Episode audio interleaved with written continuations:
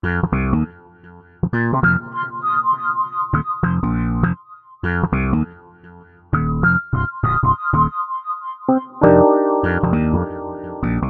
んちゃん、さがさん、こんばんは。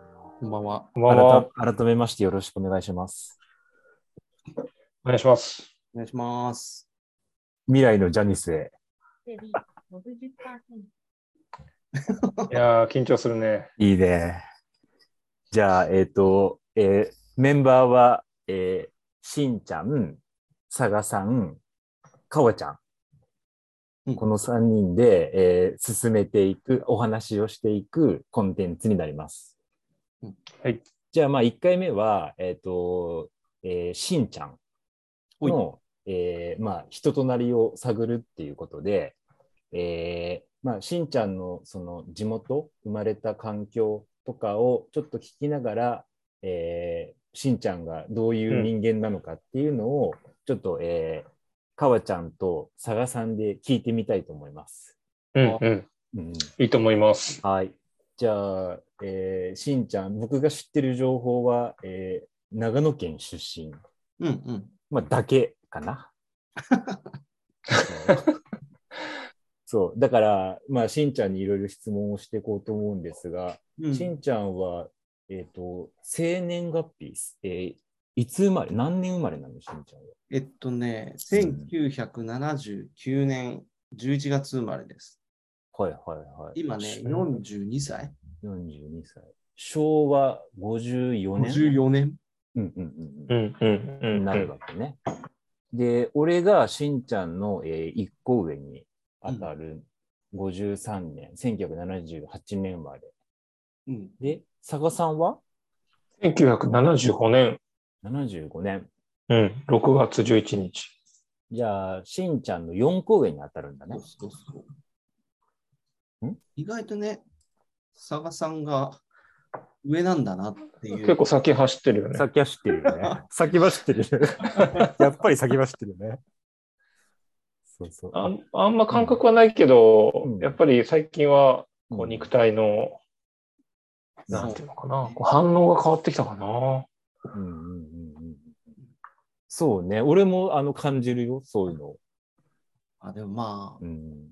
そうだな。なんかコロナになってから、うん。結構やっぱりこう動くことが少なくなっちゃったから、うん。そうね。そういう意味での変化も結構加味されちゃってる感はあるけどね。うんうんうんうん。そうだね。年齢以上に。うん。うん。同感です。うん。うんうん、で、しんちゃんは、えっと、ご兄弟がいるんだよね。いるいる。そう、家族構成で言うと、えっとね、家族構成は、えっと、4人兄弟で、うんうんで、まあ、姉、兄で、実は双子っていううん。4人兄弟うん。の末っ子ですっていう感じ。ほうほうほうほうでお多い方だよね。多いね。ね。周り見渡しても4人兄弟はそんなにはいない。3人までがやっぱ多い。うんうんうん。俺、お姉さんがいるのは、は初めて知ったね、俺は。あ、そうだったっけ？うん。そうそう。姉はね、うん、今ボストンに。あ、そうへなんだ。ーそうなんだ。そうなんだ。そうそうそう。で、うん国際結婚してるんだけど、そうなのね。で、うん兄貴は今実家にいて、うん、で、双子の方あれは今名古屋。で、俺は神奈川にいるっていう状態。うんやっぱりさ、兄弟が多いと、その、こう人格形成においても結構いろいろ影響を受けるんじゃないかなと思っうん。てて、例えば俺で言ったら、俺妹がいるんだけど、うんうんまあ俺が長男だから、結構甘々に育てられてきてて、うんうんあの、うんサッカーや、あの、小学校の時にやっている頃は、やっぱり次男とか三男うん、で兄ちゃんがサッカーやってるとか、そういうタイプの方が結構精神的にも強くって、あうーん。ああ、なんかちょっと負けてるなって思うこととかもちょっとあったりとかして、うんうんそういうところで言うと、なんかしんちゃん、その、まあ、幼少の頃とか、そういう兄弟がいっぱいいるっていうところで、うんなんか今のような性格になったとか、今のようなキャラになったとかって、なんかエピソードとかありますか？そうだね。なんか4人兄弟で末っ子でしょ。うん。やっぱ上見て育つんだよね。そうだよね。あのうんうん上が成功してまずいろいろやってるから、うん。あ、これやると失敗するんだとか、あこれやると怒られるなとか、そうういうもう情報がまず入るから。なんていうの、こう、まあ、よく言われるのは、うん。なんていうのかな、こう、世渡り上手的になっちゃう。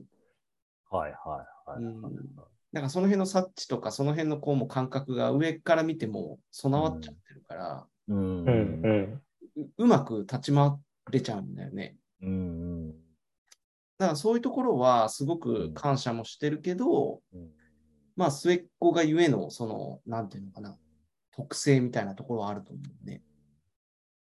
佐賀さんもお兄さんいるよね。そうそう。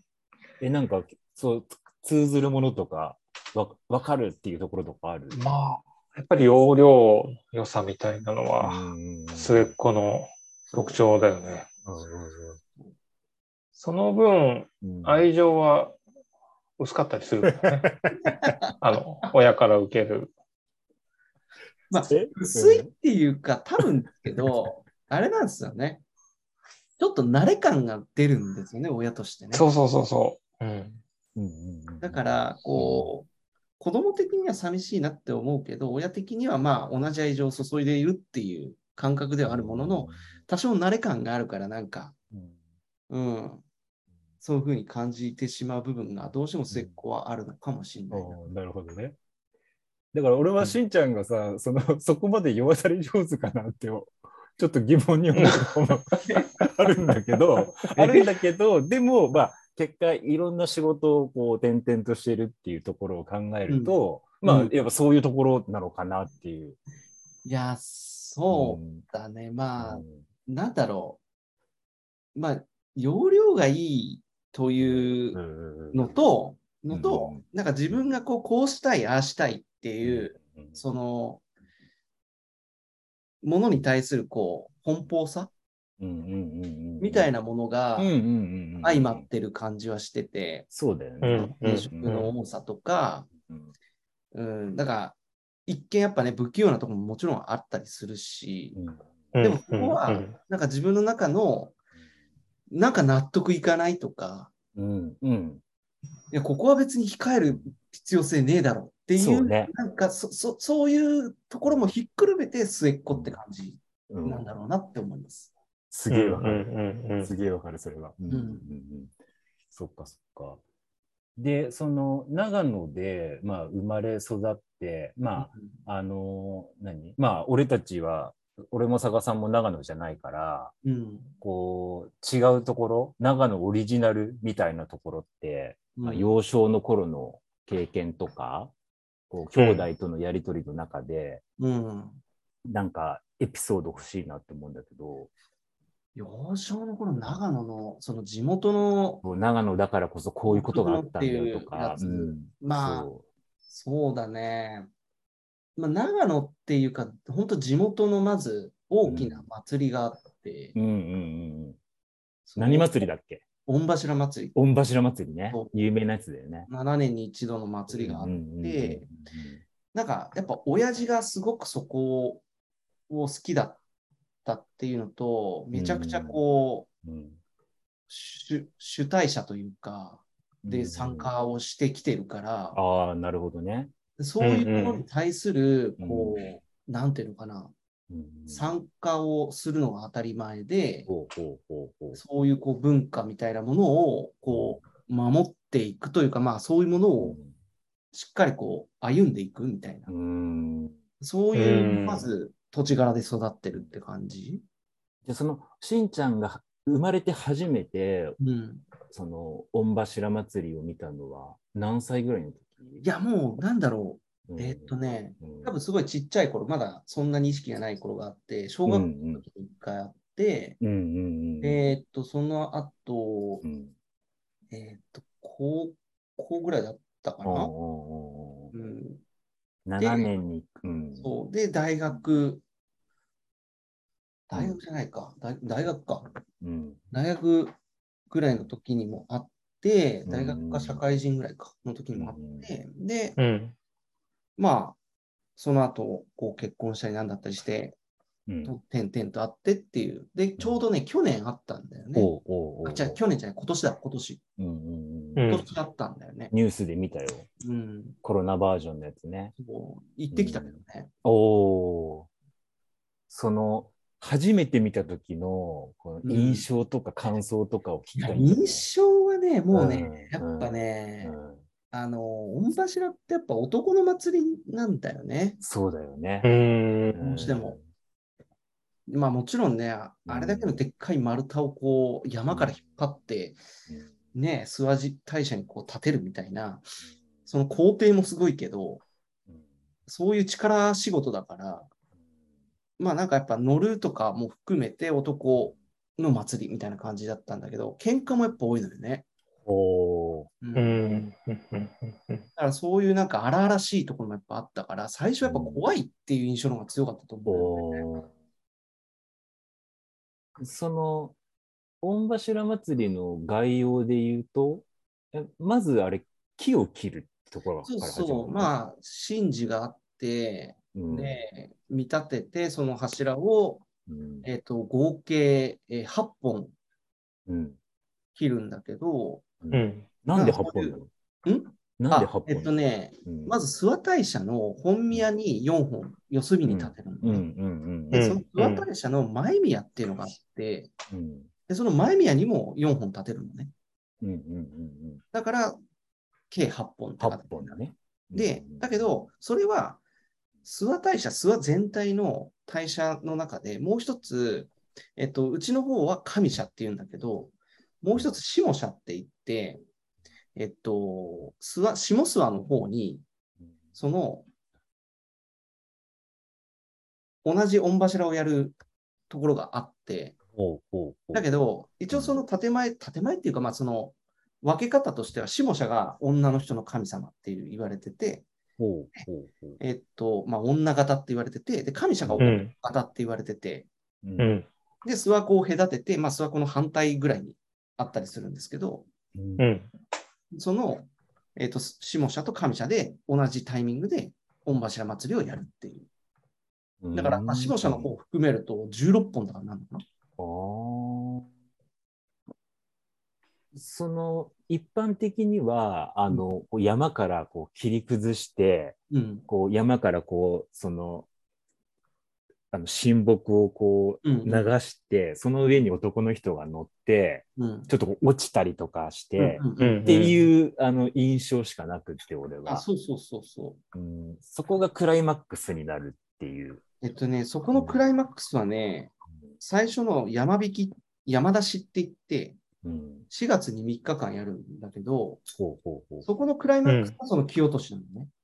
うんうんうんで、うんえっと、後半5月にゴールデンウィーク中に3日間、里引きっていうのをやるんだけど、うんうんうんそこで最後柱をその社に、四隅に立てるのね。うーん。柱っていうやつで、そこが最終的なクライマックス。ああ、なるほどうね。ん。だからその、一日にガッてやるんじゃなくって、もうこえう6日間やる定期的に、そう、そういうことだよね。うん3日間やるっていう。そうだからその準備とか考えると、まあ、しんちゃんのお父さんとかは、まあ結構、まあ年がら年中ってわけじゃないけど、結構それに関わっているそうだね。ことが多いってことだよね。3年前ぐらいから徐々にうん。会合が始まっていき、ほうほうほうほう。2年前ぐらいでうんいろいろ、なんだろう、発表をどうする、こうするとか。うんうんで、最後1年前になったらうん、あの、練習をするのよ。うん。うん。あのーその木を、ための神木をこう流す。そうのの乗るための乗るか、乗る方としての人たちは練習をするんだけど、うんうん。うんその京都市に乗る人たちとか、うんまあそういう乗る練習をしていく。で、その会合の中でいろいろ役割とかも決めていったりとかする。うんで、うんその工程、プロセスをこうしっかりうんどこでどうして、ああしてっていうのをこう打ち合わせをする。まあでも打ち合わせと称して大体飲んでるんだけど、う んあるあるだね。もうもうあるあるで、田田舎あるある。そうそう。で、なんかそういうこう、文化もやっぱり心地よかったりはするよねなる。ほどね。うん。うんうんうん神社じゃあ、御柱はそもそも、うん。その、いわその柱を立てるうんっ。ていうのがもう昔から伝統としてあってっていう、うん。それをこう信じ、神事にしているっていう理解でいいのかな？そうだね。あの、まあ、そのうん諏訪大社の、うん。大社をこう守るための、うん。神様に、神様を守るためのうん。神木っていううん立て付けなので、なるほど。そ。れをこう7年に一度入れ替える、新しくするっていう、そういうこう神事なんだけど、祭りなんだけど、うんうん。だからやっぱりそれを、えっうん。と、その諏訪一帯のエリアに属している人たち、もうすみんな総出でやらないとできないんだよね。うん3日間山からこう引っ張ってくるのも、うん。小学校とかも全部休みになるのよ。平日だったら。で、会社とかもみんな全部休んで、で、もう本当にその女子供みんな含めて、まず引っ張って山から里まで引いていくっていう。ああ。それ結構珍しいよね。そう、すごいし、めすごい。い国内でも珍しいんじゃないかな、そういう。や、珍しい。そんな6日間もね、そんなね、あの4月と5月に3日間ずつなんてね、祭り聞いたことないよっていう。ないよね。へ。華やかなものじゃない、祭りって。うんうんうんうんなんだけど、御柱はね、どっちかっていうとね、やっぱね、その神事に近い、本当に。ああ、なるほどね。最後、その、うんあの、社のこう神様の本殿を守るための四隅に、うん、その柱を立てることが最終目的だから、なんていうの、こう五穀豊穣とかそういう感じでもないのよね。うん。うん神木って感じなのね。うんうんその諏訪大社っていうのはな何を祀ってるの？えっとね、うんなんだったっけな、諏訪大社ってすっごく古い歴史が確かあって、うんで、あの、諏訪神社って結構全国にあるのよ。なるほど、なるほど。で、それの大元締めなんだって。なるほどね。うんそれぐらいなんかね、諏訪大社、諏訪神社うんの、うんなんか、うんその歴史がすごい古くって、うん何を祀ってたっけな？なんか、なんちゃらの御事とかそういう感じだったと思うけど。なんかさ、俺昔、あの、武田信玄のうん。本を読んだときに、あの、諏訪市っているんだよね。あ、そうそうそうそう。そういるいる。それ、それの関係ってことなのかな？いや、でももっと古いよ。もっと古いんだ。あの、諏訪大社自体はね。はあはあはあはあうんなるほど、なうるほど。んなんかね、竹南方の神っていううんのをうん祀ってるらしい。うん古事記の国譲りの段において、うん大国主人の御子神として登場すると。なるほど。まあ、いわゆるもう古事記の世界ですよ。はあそこまでさか遡るんだ。で、あとは、うんえっと、八坂透明の神っていうのも一応祀られてるんだって。ほうほうほうほうなるほどねこの川越しっていうのもあるのね。そうそう、川越し、あ、そうで、えっうと、ん。山梨の3日間のうん。一番の見せどころは木落としなんだけど、最後の日のうん。全員、全部の柱がやらなきゃいけないのは、その川越をやって、御柱屋敷っていうのがあって、そこに5月まで安置させるために、木をまず休ませるっていう場所があって、そこまでやらなきゃいけなくて、その手前に川越がある。うん。うんなるほどね。じゃあ、そのお祭りの時は、えっうん。と、だから、いや学校が休みになるって話だけど、うん。そのお祭りに行ったら、まあ、同級生がいたり、まあ、うん。その同級生のお父さんがいたり、もちろん。みたいな感じなんだもうねね。、もう本当に地元のうん。やつらがみんな集まって、はあわーわーわー言ってやるんだけど、うん。やっぱりね、みんな、親、子供みんな全員総出でやるから、うんうんうんうんでそこで久しぶりに会う人たちもやっぱいて、なるほどね。それ外の人はやっぱ入りにくい空気がある。あのね、やっぱ入りにくいし、うんで、えっとね、俺がね、うん高校の時ぐらいだったかなにあったやつとかで、うんなんかこうね、やっぱね、うんあまりにも有名になってきてて、そのうん観光客が増えちゃったから、今までは絶対にその一般人入れないっていうう。うん。祭りの進行の仕方だったんだけど、うんうんうん。一部の区間で一般人も入れるみたいな、そういう方向性にちょっとなった時期があって、ほまあ、それぐらいでも、うん。そういう本当にこう神聖なものみたいなこう扱いだったから、やっぱ一般人絶対入れないみたいな、そういうこうやっぱり世界観はやっぱあった。うー。んいいと思うけどね、俺は。すごくうん。危ないのよ。うん。慣れてない人が入ってきちゃうと。それは木落としのシーンで。ああ、もうそういうところもそうだし、そもそうんも砂がめちゃくちゃぶっといんだけど、おーそれに巻き込まれちゃったり、怪我すんのよ。こう、角を曲がるときとか。引っ張ってるときも、いきなり動き始めて、うんそれにこう引きずられちゃったりとかして、うん結構危ないところもあって、その、一歩落ちるとこう、転がってっちゃうような坂みたいな土手みたいなところもあったりとかするから、うんやっぱ一般人の人たちが、その慣れてない人たちがこう入ってくると危ないっていうそ。っか、そっか。うんなるほどねだから俺らも練習をやっぱりするのよね。うんなんかすごい、すごいシーンとかさ、しんちゃん、うんしんちゃんだからこそ見れたすごいシーンとかってなんかある？いやまあシーンって言ったらもうそれはやっぱり乗る、乗ったことがやっぱりうん。すごいシーンだよね。木落としのところで、うん。まあ、うちの上社はメドデコって言って角みたいなのが生えてるんだけど、うんうんここにわーっとこう人が乗って木落としで坂下るんだけど、うんうんやっぱ一番そのメドデコのその下のところだったとしても、そのうん。木落としの坂から見える景色っていうのはやっぱ荘厳というかね、もう、うんあ、これかって思うよね。乗りたいっていう理由はっていう。しんちゃん乗ったことあんの？乗ったのよ。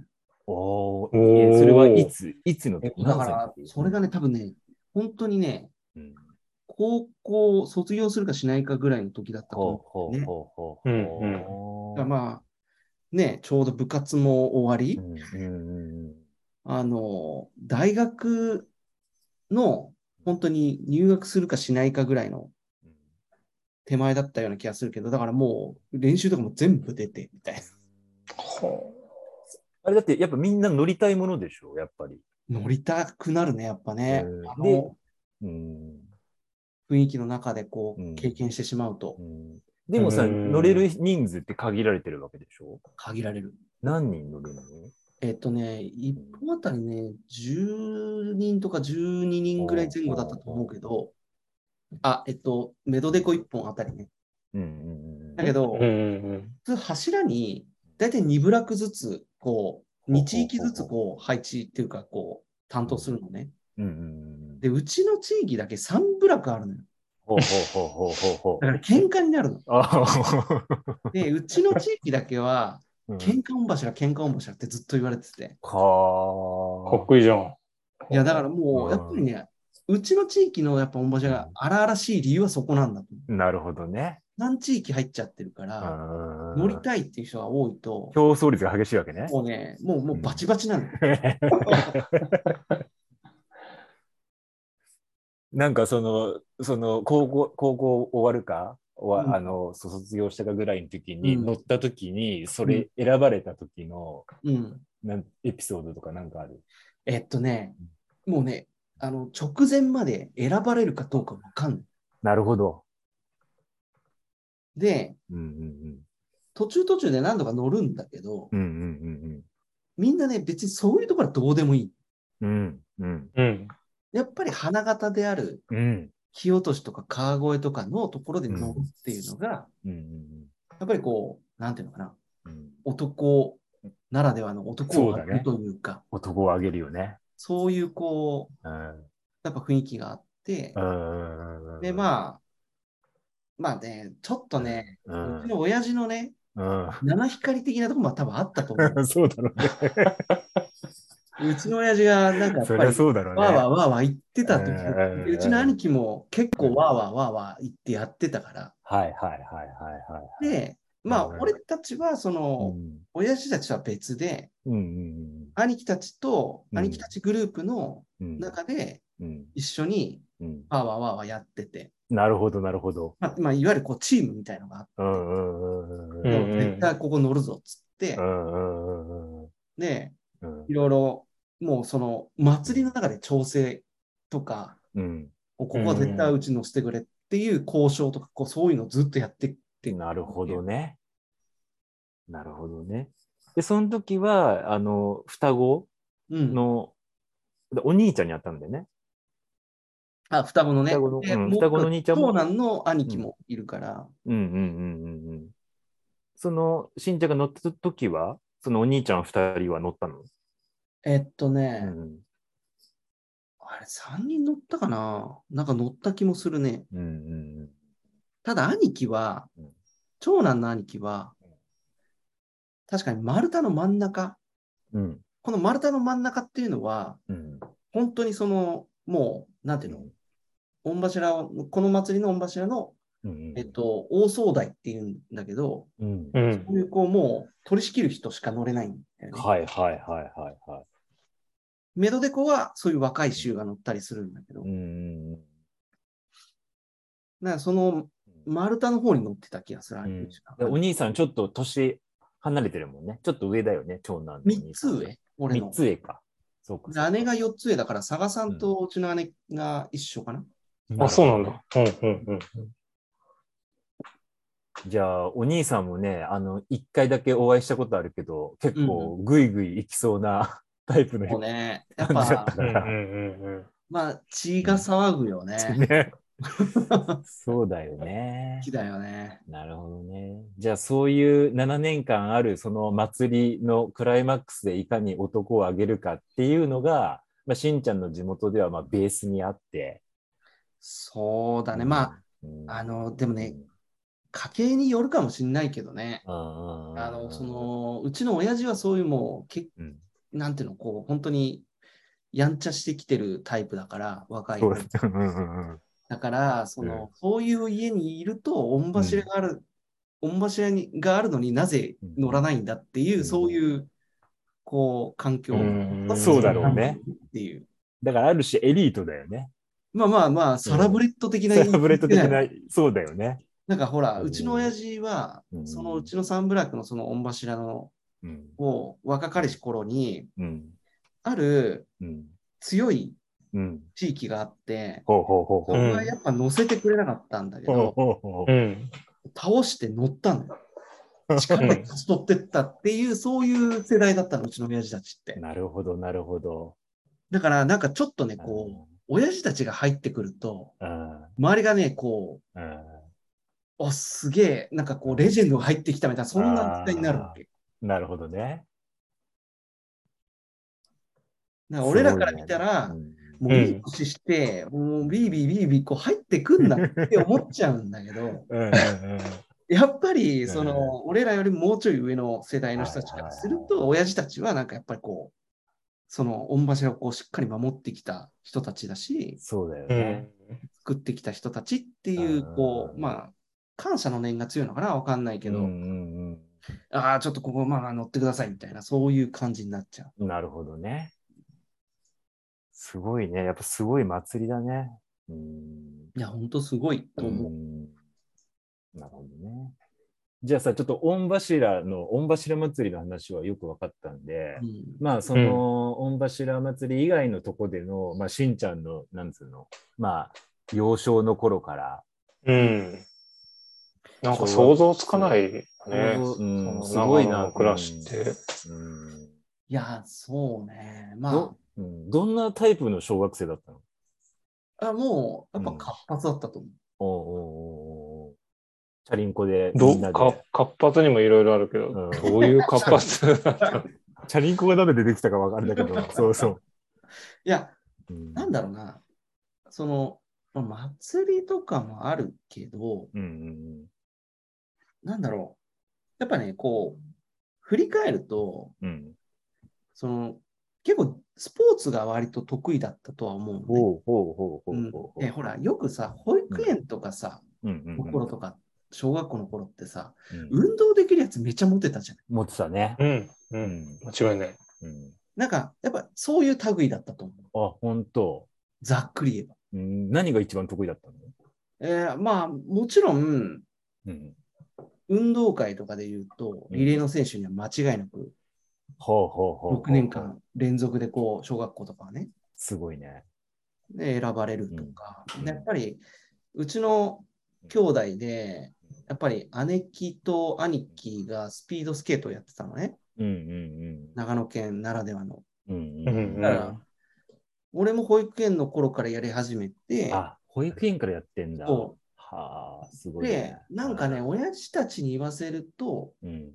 すごくなんか、俺ら双子の二人は飲み込みが早くて、すぐにもうリンクの上立てて、すぐすげえな。じゃあ、しんちゃんの双子のお兄ちゃんは常にしんちゃんのそばにいた感じだったんだ。まあやっぱりね、うん。保育園、小学校うん。で高校までずっとススピードスケートやってきてるから、うん。生活感はやっぱ一緒だよね。うん。バチバチだった？えーっとね、まバチバチっていうかう、ん。なんていうかな、うんこうやっぱり同じこうきょ種目をやると、うん。やっぱりこう差が出るじゃない、どうしても。うん。うん。だからそういう意味でうんはバチバチしてたところはあると思うし、ほうほうほうほうほう。じゃあ、練習後家帰っても口聞かないとか？まあでもね、うんなんだろう。ん、悔しい気持ちやっぱあるけど、うん。けど別になんかその、家帰ってまでそれを引きずってって感じでもなかった。ではない。なるほどな。風呂入ってたし、一緒に。おうおうおうちなみに、その、うんう実力的には、うん。その、どんな感じだったの？えっとね、まずね、うん小まあ、本格的にやってるのは小学校なんだけど、うん。小学校の頃で言うと、うん。えっとね、うん結構どっこいどっこいだったと思うんだよね。で、なんか小学校の時に、あの、運動会でうん。マラソン大会もあったのね。うんうんうん。で、そのマラソンで俺の方が早かったのよ。ほうほうほう。だからなんか、ちょっとね、俺の方が長距離向きみたいな、こう、分け方をされて、うんうんうんうん。でうん、短距離系は俺の片割れ、うんうんうん、長距離系は俺みたいな感じになってって。で、そこから中学校ぐらいから種目が分かれてったのよね。ああ、なるほどね。うん。うんうんうんうん。だから双子っていうのも結構強いなって思ってて、いやー、そうだね。ねここはなんずか、こうやっぱうん特殊な環境だと思う。そうだよね。ライバルが常に横にいるみたいな感じでしょ？もうライバルっていう感覚もあったし、うん。仲間？けどめちゃくちゃ仲のいい友達。うん、それいいよね。それ俺も羨ましめっちゃ。憧れる。うん。で例えば、今ちょうど夏休み時期じゃない。うん。学校とか練習とか休みで、うん。で、うん。まあ午前中に大体、ほら、す昔って水泳教室あったでしょ？うん。今あるかちょっとわかんないけど。うん。で、午前中水泳教室行って帰ってきて、うん。午後何する？ってなったら、うん。遊ぶ相手がいるわけよ。うん。そう、最強ねだよね。家に親友がいつもいるってことでしょ。で、じゃあ野球やろうぜって、ほら、高校野球やってるじゃない？うん。うん。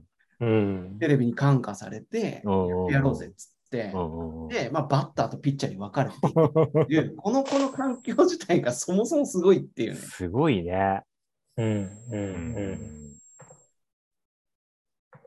言い出しっぴはどっちなの？大体。野球やろうぜっていうのはどっちがいい？いや、でもね、うん。結局ね、うん。い言うか言わないかぐらいの話で、ああ、あ同じ気持ちなの。あ。ああ、なるほどね。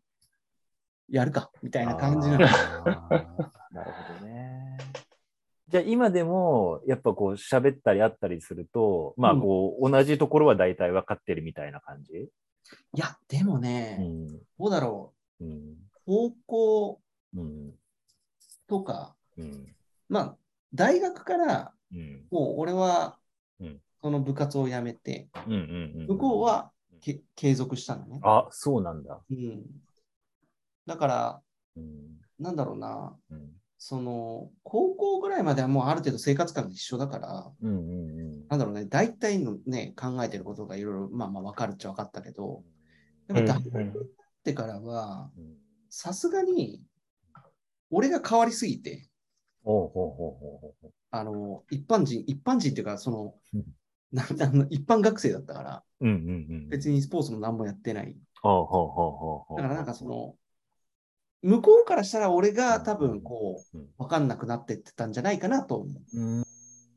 なるほど、なるほど、なるほど。うんうんうんじゃあ、小学校、小学校、中学校までは、えっ、と、そういうスケートをずっと高続け、高校までかな。高校までは、えっ、と、スケートをずっと続けながら、うんまあ、生活を送っていたとそうそう。いう感じなのね。うん。で、高校で、えっ、と、高校までずっとやっていて、で、しんちゃんが大学に入ると。うん。ちなみに、お兄ちあのー双子のお兄ちゃんは？大大学に進学したの？そうそうそう。そのスケートで大学進学しほうて、ほうほうほうほで、社会人までやってたかな。う。ああ、すごいね。う。うんそっか。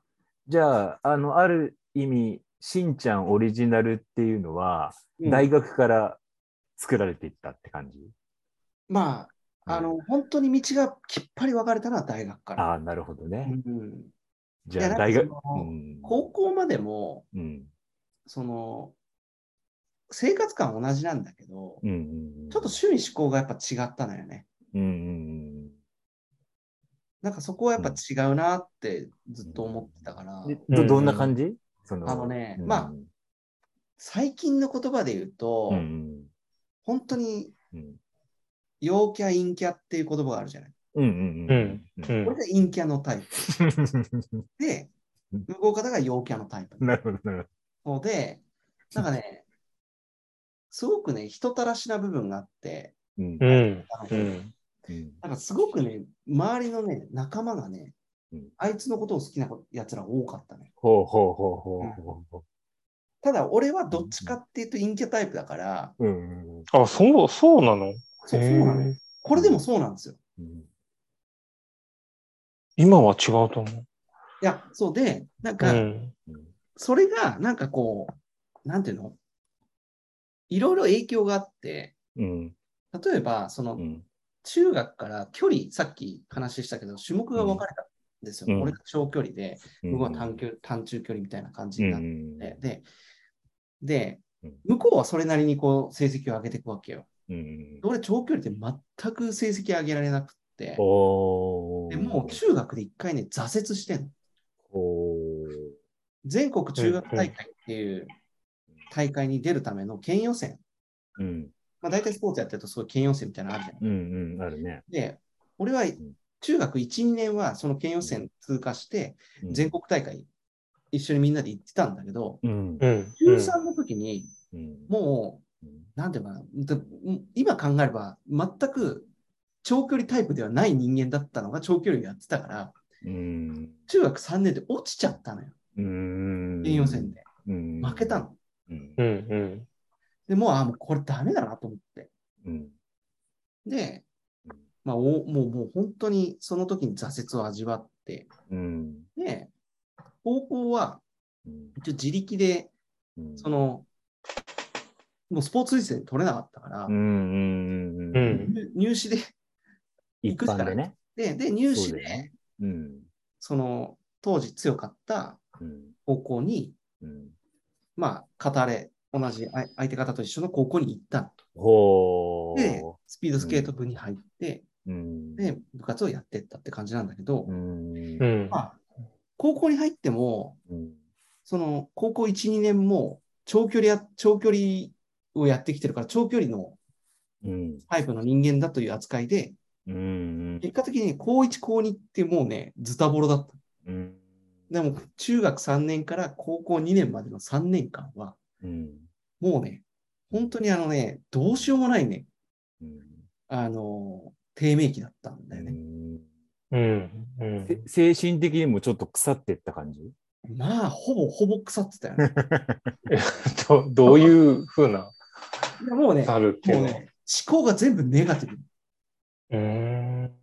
でどうせ練習してもうまくならねえよみたいな気持ち？勝てないっていうう、んなんかこう、もう、染みついてしまっていて、うん。どうせ、どんだけ練習やっても絶対無理って思ってた。うん。だからなんかその家でも、うん。どこでも、その、うん。相手方、まあ、双子のもう片割れとのコミュニケーションも、うん。まあ、めっちゃネガティブなわけよ、俺は。うん。だけど、向こうはさ、それなりの成績をそれなりに残してってるからさ、うん。まあまあとか 言いながら、なんかそういう感じだったわけ。まあそうだよね。うん。で、まあ、そこでもう、さすがに、この成績だと、うん。その大学のスポーツ推薦なんて、もう、うん。もう、とてもじゃないけど取れないっていうのは分かってたから。まあ、俺はもう高校で辞めますっつって、うん。で、もう高3は勉強に結構振り切ったのね。なるほどね。うん、もう大学の推薦、逆に推薦枠取らなきゃいけないから、うん。あ一応私学だった、私立だったから、うん。もう付属のね、大学の推薦枠をなんとか取らなきゃっていうところで、うん勉強頑張れば、ね、センター試験とかそういうのなくうん。うん。取れるから、うん。ちょっとなんとか3年で頑張んないとっつって、で、それなるほどでなるほど。頑張って勉強をやった結果、うん。その時にね、あのー実はね、勉強の成績も上がったんだけど、うん。スポーツの成績も上がっちゃったの。ほう。いいことじゃん。向こうの相手方よりも成績が良かったの、高3の時は。おだか、ら、うん。まあ、監督からは、うんうんまあ、今からでも、うん、大学の推薦、スポーツ推薦取れる、なんとか調整するから、やらねえかってうん。うんうんうんでも、や、で？もう、もう、もう気持ちがね、もう、やるっていう気持ちがなかったから。うんうんうん。うん。まあ、その時はもう、いや、うんもう、自分はやめます、つって。うんうんえ今振り返るとそれその頃って辛かった？高3のどんな気時はう、ん、めっちゃ楽しかった。あ楽しかったんだ。めっちゃ楽しかった。あーだから、うん大学行ってからやっぱりちょっと寂しかったよね。あーああ、もったいなかったかなとか思っちゃうう。ーんい今はどう思ってんの、今はね、うんすごい美化されていて、あの、監督から当時、うん、文武両道の手本だって言われてた。ほー。ほう、すごいね。すごいね。そう。だから大学行った後も、うん。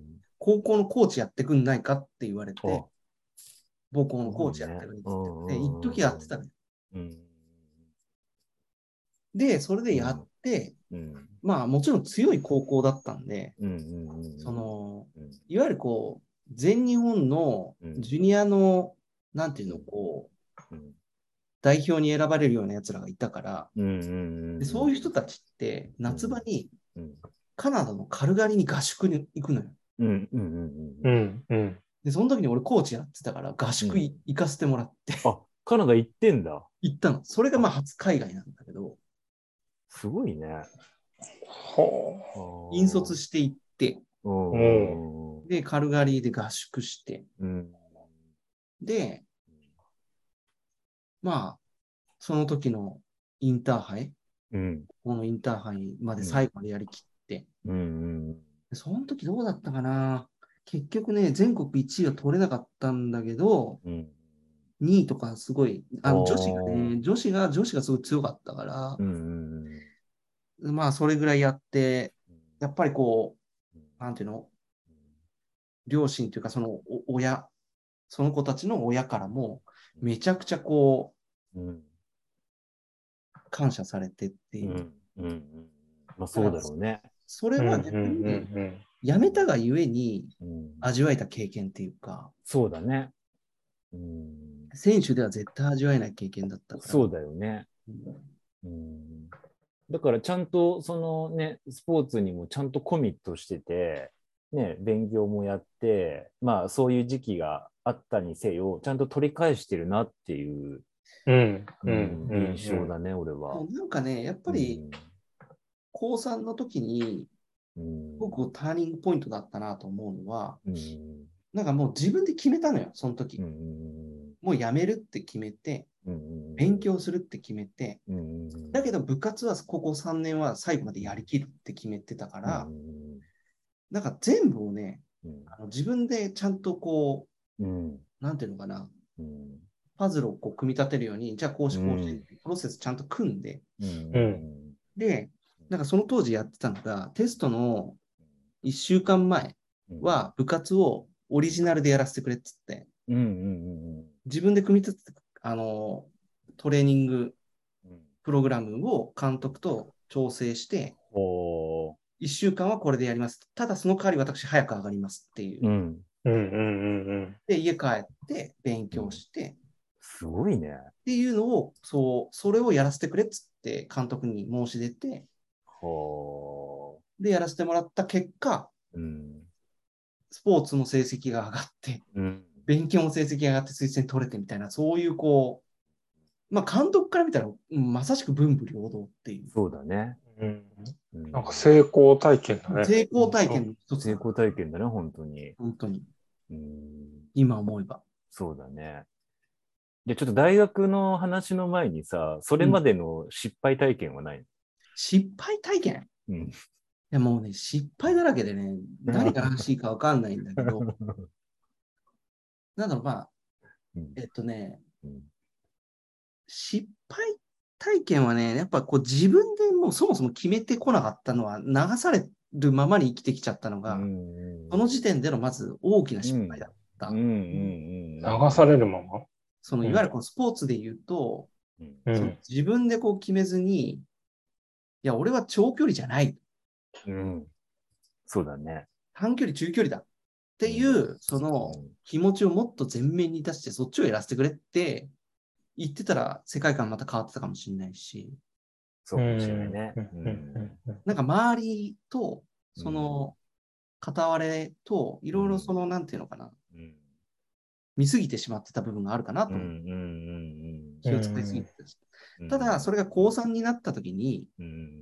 そうやって自分で決めて自分でやって、うん。まあ、周りから何と思われようと、もう俺はこういう形でやりますっていうのを、こう、うん。押し通したことが、うんかえって結果が良かったっていう、その成功体験があって初めて気づいたんだよ。そうだよね。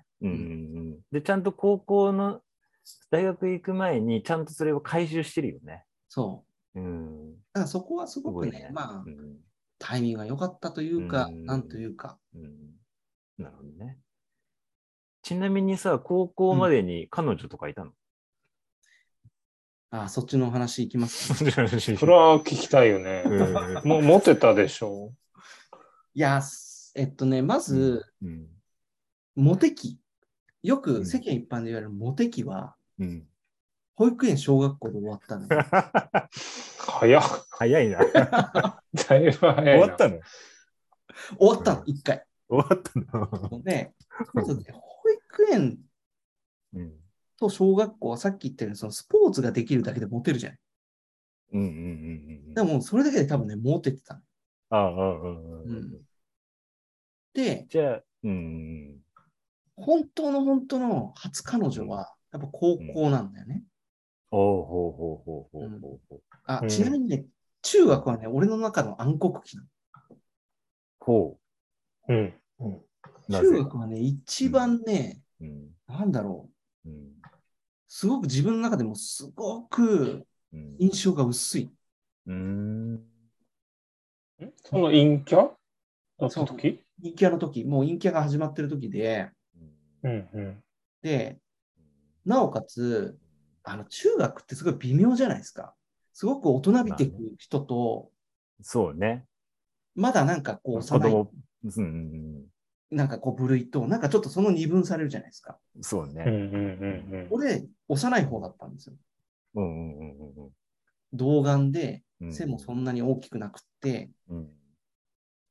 なんかね、周りのなんかこう、バスケ部とかバレー部とかすごい大人びていく奴らと 比べると、あいつらまだ小学校から上がり上がりたてかぐらいの、そういう感じだったから、なんかこう、まずうんうん異性からの興味が全くなかったんだと思う。女子からの興味ああ。が。うんうんうん。だからなんしんちゃん的にはあったの？いや、もう俺バリバリだった。あれだ。うんなるほどね。一方通行状態だったわけね。そうだから、なんかうんすごくね、悶々としたイメージしかないのよ。もうああ、なるほど、なるほどなるほど。モテないしうん、中学時代は。うんうんで、なんか自分自身ももうもう分かってはいたけど、うん。うんうんうん。なんていうの、こうんう、なかなかね、うん外見がこう、大人になってからいいから、うんうんうんうん。なんていうの、中身も幼かっただろうし、うんなんかね、もうなんか何やってもなんか別にそんななんかもう、すぐすぐどうにかなるもんでもねえなって思ってたから、なんとなく諦め感はあったよね、中学時代は。うんうんうんうんうんうん。なるほど、なるほど。まあ唯一、である意味、その、ううんうぞどあ、うぞ。どうぞどうぞその反動で、よりまたスポーツに行ったって感じなのかな、高校で、高校はもう、うんその、中3の時にスポーツ推薦取れなかったから、うん。うん。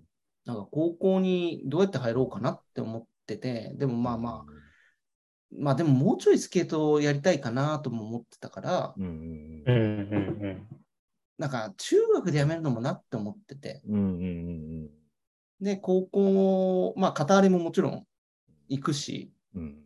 で、結構一緒にこう、その諏訪地域で別の学校でうん強かったやつらも結構来るって聞いてたから、うんうん。だったら楽しそうだなと思ってたし、うん。うんなるほど、なるほど。だからなんとか行きたいなと思って行って、なんとか入れてっうんうんなるほどね。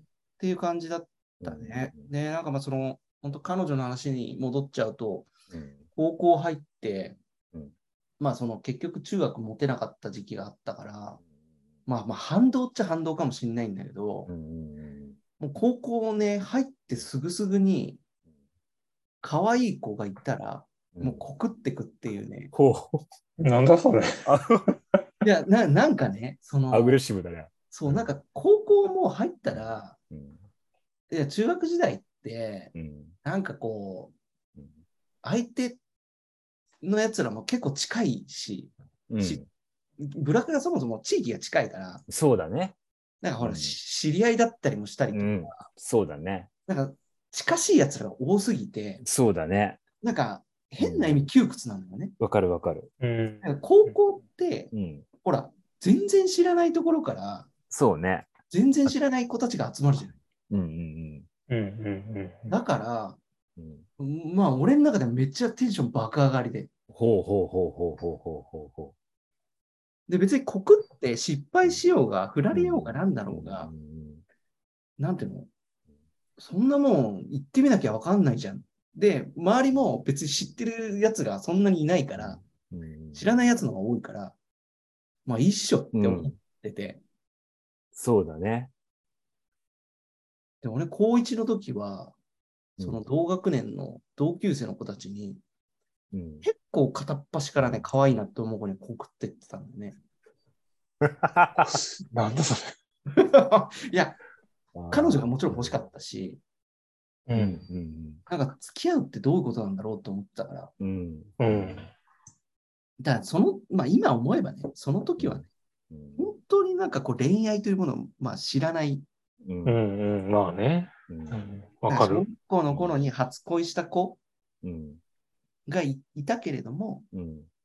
それとはまたなんか別のなんかそその、そうだね。ななんていうの、恋愛感情というか、この子好きって思える、なんかそういうものをまだ全然知らない時期だったのかな。うんまあ、そういう意味で言うとまだ幼かったっていう。うんうんだから片っ端から振られたし、断られたし、うんうんうんうんえ？みたいな。うんまだ全然知らないし、なえ、うんえ？みたいな。なんで？みたいな。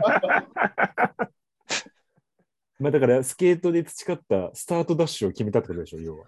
まあもう本当にね、フライング気味だけど、だいぶフライング気味だけどね。だいぶフライング気味考えればフライングなんだけど、うんうんなんかその高校1年の時は、うん。なんかすごくそういうものにアグレッシブだった。うんうんうんうん。で、なんかう、んそれで結局振られまくって、うんうんああ、やっぱダメだなって思って、うんで、で、その時もスケートで、例えば部活とかでね、まだね、うん。成績がありゃまだしもね、うん。高校1年の時なんてもうずったぼろで、うん。うん。うん。何やっても全く歯が立たねえっていうう感じ。ん。うん。うんうん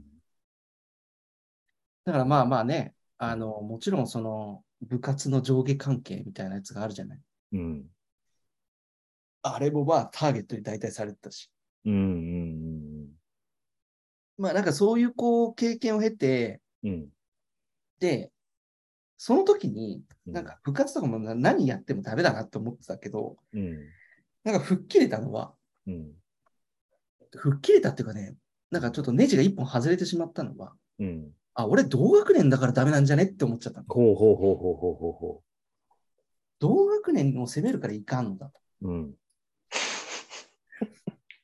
PDCA 回ったんだ、そこで。すごい切り替えだとは思うんだけど、うん。ただ逃げ場がなかったから、そっちに行ったっていうだけだと思うんだけど、うん。先輩の方に行ったの。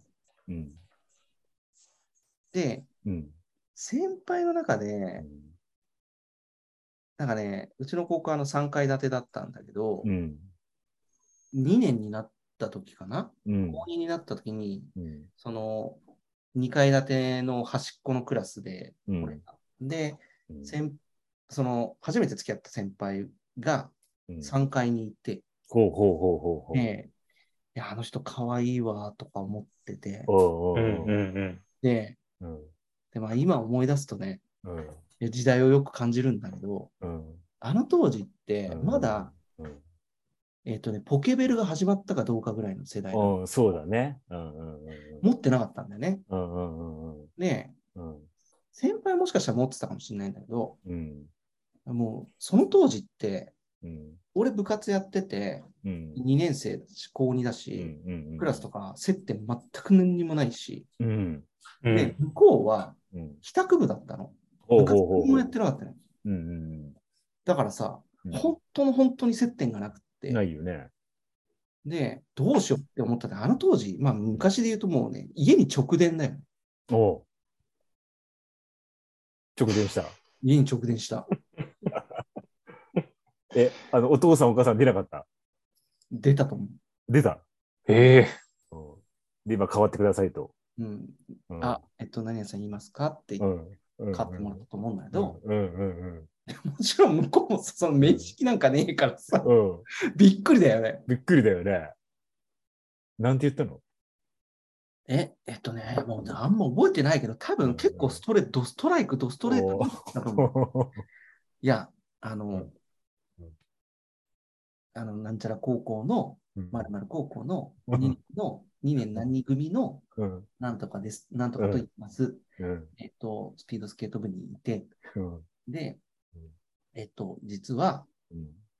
結構前から、うんあの、すごく可愛いな、好きだなって気持ちがあって、うん。付き合ってほしいなって思ってるんですっつって。うん。でもしよかったら、うん。あの、返事くださいみたいな、そんな感じで多分もう電話チーンで切ったと思おおえ、答えを聞かずに？う。そうそう、その場ではうん聞かずにね。聞かずにね。うん。向こうもほら、うん何にも情報ない中で、ねいきなりそんな知らない人からいきなり告られてもみたいな。っそりゃそうだ。ていうのはあったから、まあ、うんそこはやっぱ時間を空けなきゃねって思ってて、うん。うん。で、うん後日、うん後日っつってもまあまあ結構、一週間ぐらい多分期間空いてたと思うけど。おうおうおうおういや一週間後まあ、まあもうね、うん俺はまあ毎日毎日がこうドキドキなわけですそうだよね。そうだよね。そりゃそうだよ。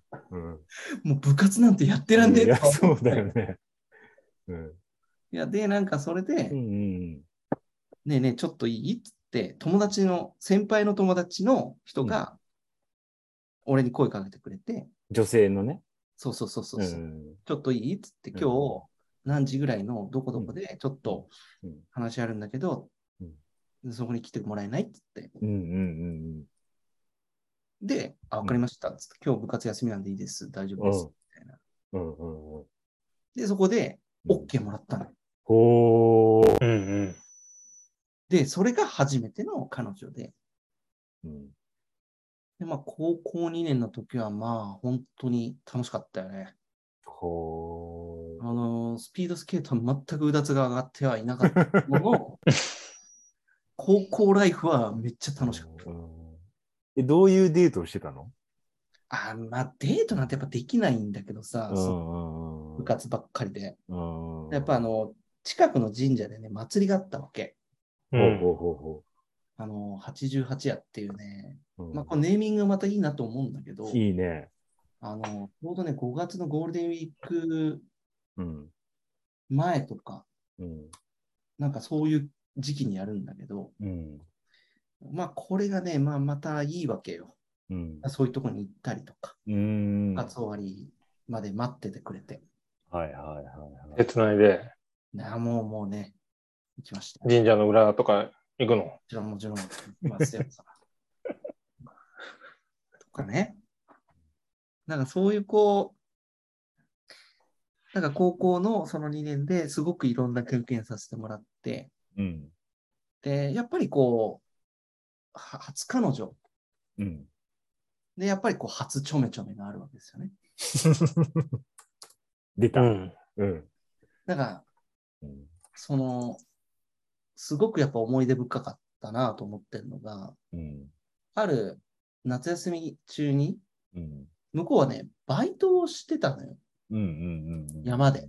うん。山田のホテルとか、うん。ペンションだったかで、うん。バイトしてて、で、それが俺の地元、もう、もろ地元で。うん。うん。で、もう、うちの兄貴がもう大学行ってて、車乗れたから、ちょっとさ、夜さ、うんちょっと、そこまで送ってってくんね？っつって。で、わざわざバイト先の寝泊まりしてる部屋まで行って、うん。おうそこで初ちょめちょめでしたね。すごいね。おめでとおめでとう。それを兄貴にも言われた。おめでとうっつって。そうなんだ。まあまあ、そういうね、青春時代を過ごしました。いいね。まあ、これだけ聞けばね、まあまあ、うんすごいなんかこう、うん。なんていうの？うん。ある種の性の目覚めみたいなところが、じゃあどこだったんだって話にはなるんだけど、うん。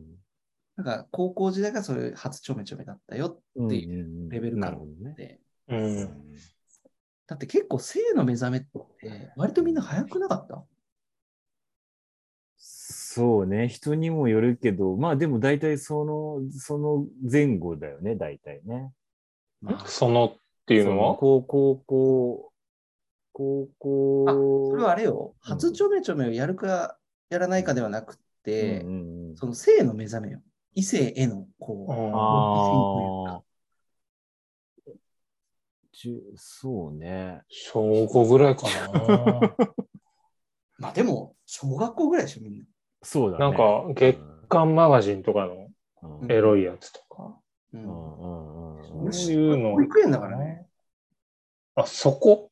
俺、保育園だから。い そこでもう目覚めてたわけね。や、そう、これね、なんか、それ早いね。自分を語る上で。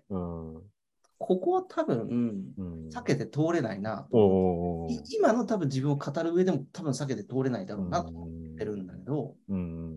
まあ、ここからちょっと話しちゃうんだけど、なんかその、保育園でなぜそのうん性のこう目目覚めたか。うん。きっかけはもう鮮烈に覚えてるんだけど、こあのうん、当時、う。ちのうん。親とうん。俺ら双子と同じ部屋でこう寝室一緒だったんだよね。で。親がちょめちょめしてた。ほで、それに俺はうん夜中気づいてしう。まう。気づいた。はで、あ。うん。えっ、と、その当時はうん。多分ね、ギャン泣きしたんだとああ。思う。今でもね、そのイメージが残ってる。そうなんだ。で。うちのうん。母ちゃんがうん。ベッドから出てきて、うん。で、まあ、そら、今考えればもうおかしいやろっていう、なぜか下半身真っ裸っていう、その、そその光景で俺をあやしに来て。うんうん。で、多分ね、それがめっちゃくちゃ多分、うん幼心にうんんどういうものかわからないけれども、うん異性っていうものに対する、こう、うん多分、きっかけになったと思う。うん。えー母親が何をしてたんだみたいなこと？そうそうそうそう。うん。で、まあ、保育園の時って、うん。あの、お昼寝の時間があるじゃない？あるね。でね、お昼寝の時間が、俺の、いわゆるこう、ハッピータイムみたいな感じ。うん。うん。で、ちょっと好きな女の子とか、可愛い女の子のお布団うん。に潜り込みに行って、うん。で、うん。別に何をするわけではないんだけれどうも、んうん先生の目を盗んでね、うんそのいわゆる親の未知との遭遇からね、うんその昼の時間の時に女の子の布団の中に入って、うんこう、なぜかその下半身のズボンを脱がしてうん。眺めるっていうね、やば。いや、だからまあ、もう本当にね、そういう、こう、鮮烈な、なんていうの、うん。インパクトがありすぎて、うんうんで、保育園でうん。そういうこともし始めてるわけ。ほう。お母さんがやっていたから。な、なぜかね、その、うんうんこうシーンがさ、ほら、うん。布団から出てきたらさ、ズボン履いてないわけうんうんうんうん。でってなるじゃない。うんうんうん。それが、そうんのちょめちょめの始まりなわけですよ、俺の中で。そうだね。ちょっとやべえやつだよね、そこだけ聞いたら。本当でも、うん今考えると、うんなんだろう。なぜあれが許される環境にいたのかが謎。うんえ許されてないんじゃないの？だ 誰も許してないじゃん。いや、だけど、ほら、さっき言ったように、その保育園小学校って俺のモテ期絶頂期だから、ああ、そっかそっかそっかそっか。だから、だからなん、なんていうの？別に君拒まれない君の。ならいいよと。そう、拒まれない。あーなるほど。すげえな。無敵のパスポートを持ってるわけだ。すごいねすげえ、。すげえ時期だったなと思ってて、そうだね。あーすごいわ。今考えればね、うんある種ピュアなんだろうね。ピュアだったから。本当に純粋なだけよ。そうだよね。で別にそれで何かをしようとかさ、うんうんうん相手を傷つけるとかそういうことではないわけ。ではないからね。うんで、向こうも別にほら、うんなんていうの？自分がうんこう来てくれるんだったら別にいいよ、みたいなう。んうんうん迎え入れてくれちゃうから。うんうんうんうんうん早いね、それで言うとね。うん。いや、だからもう性の目覚めがこう、うん今思えば早かったんだろうなと思って。そうだね。いいね。なんかクライマックスが来たような気もするんだけど、あの、この後に、あの、大学編に行くか、状況ね。一旦閉めるか、今何分？今、今何分時ぐらい間ぐらいじゃない？ちょうど。じゃあし、こんなもんかな？一旦締めようか、じゃあ今日は。そうそうそうそう。じゃあ、しんちゃん一旦、あの、だから録音終了しつつ、オッケー。ちょっとかん軽く反省会しない？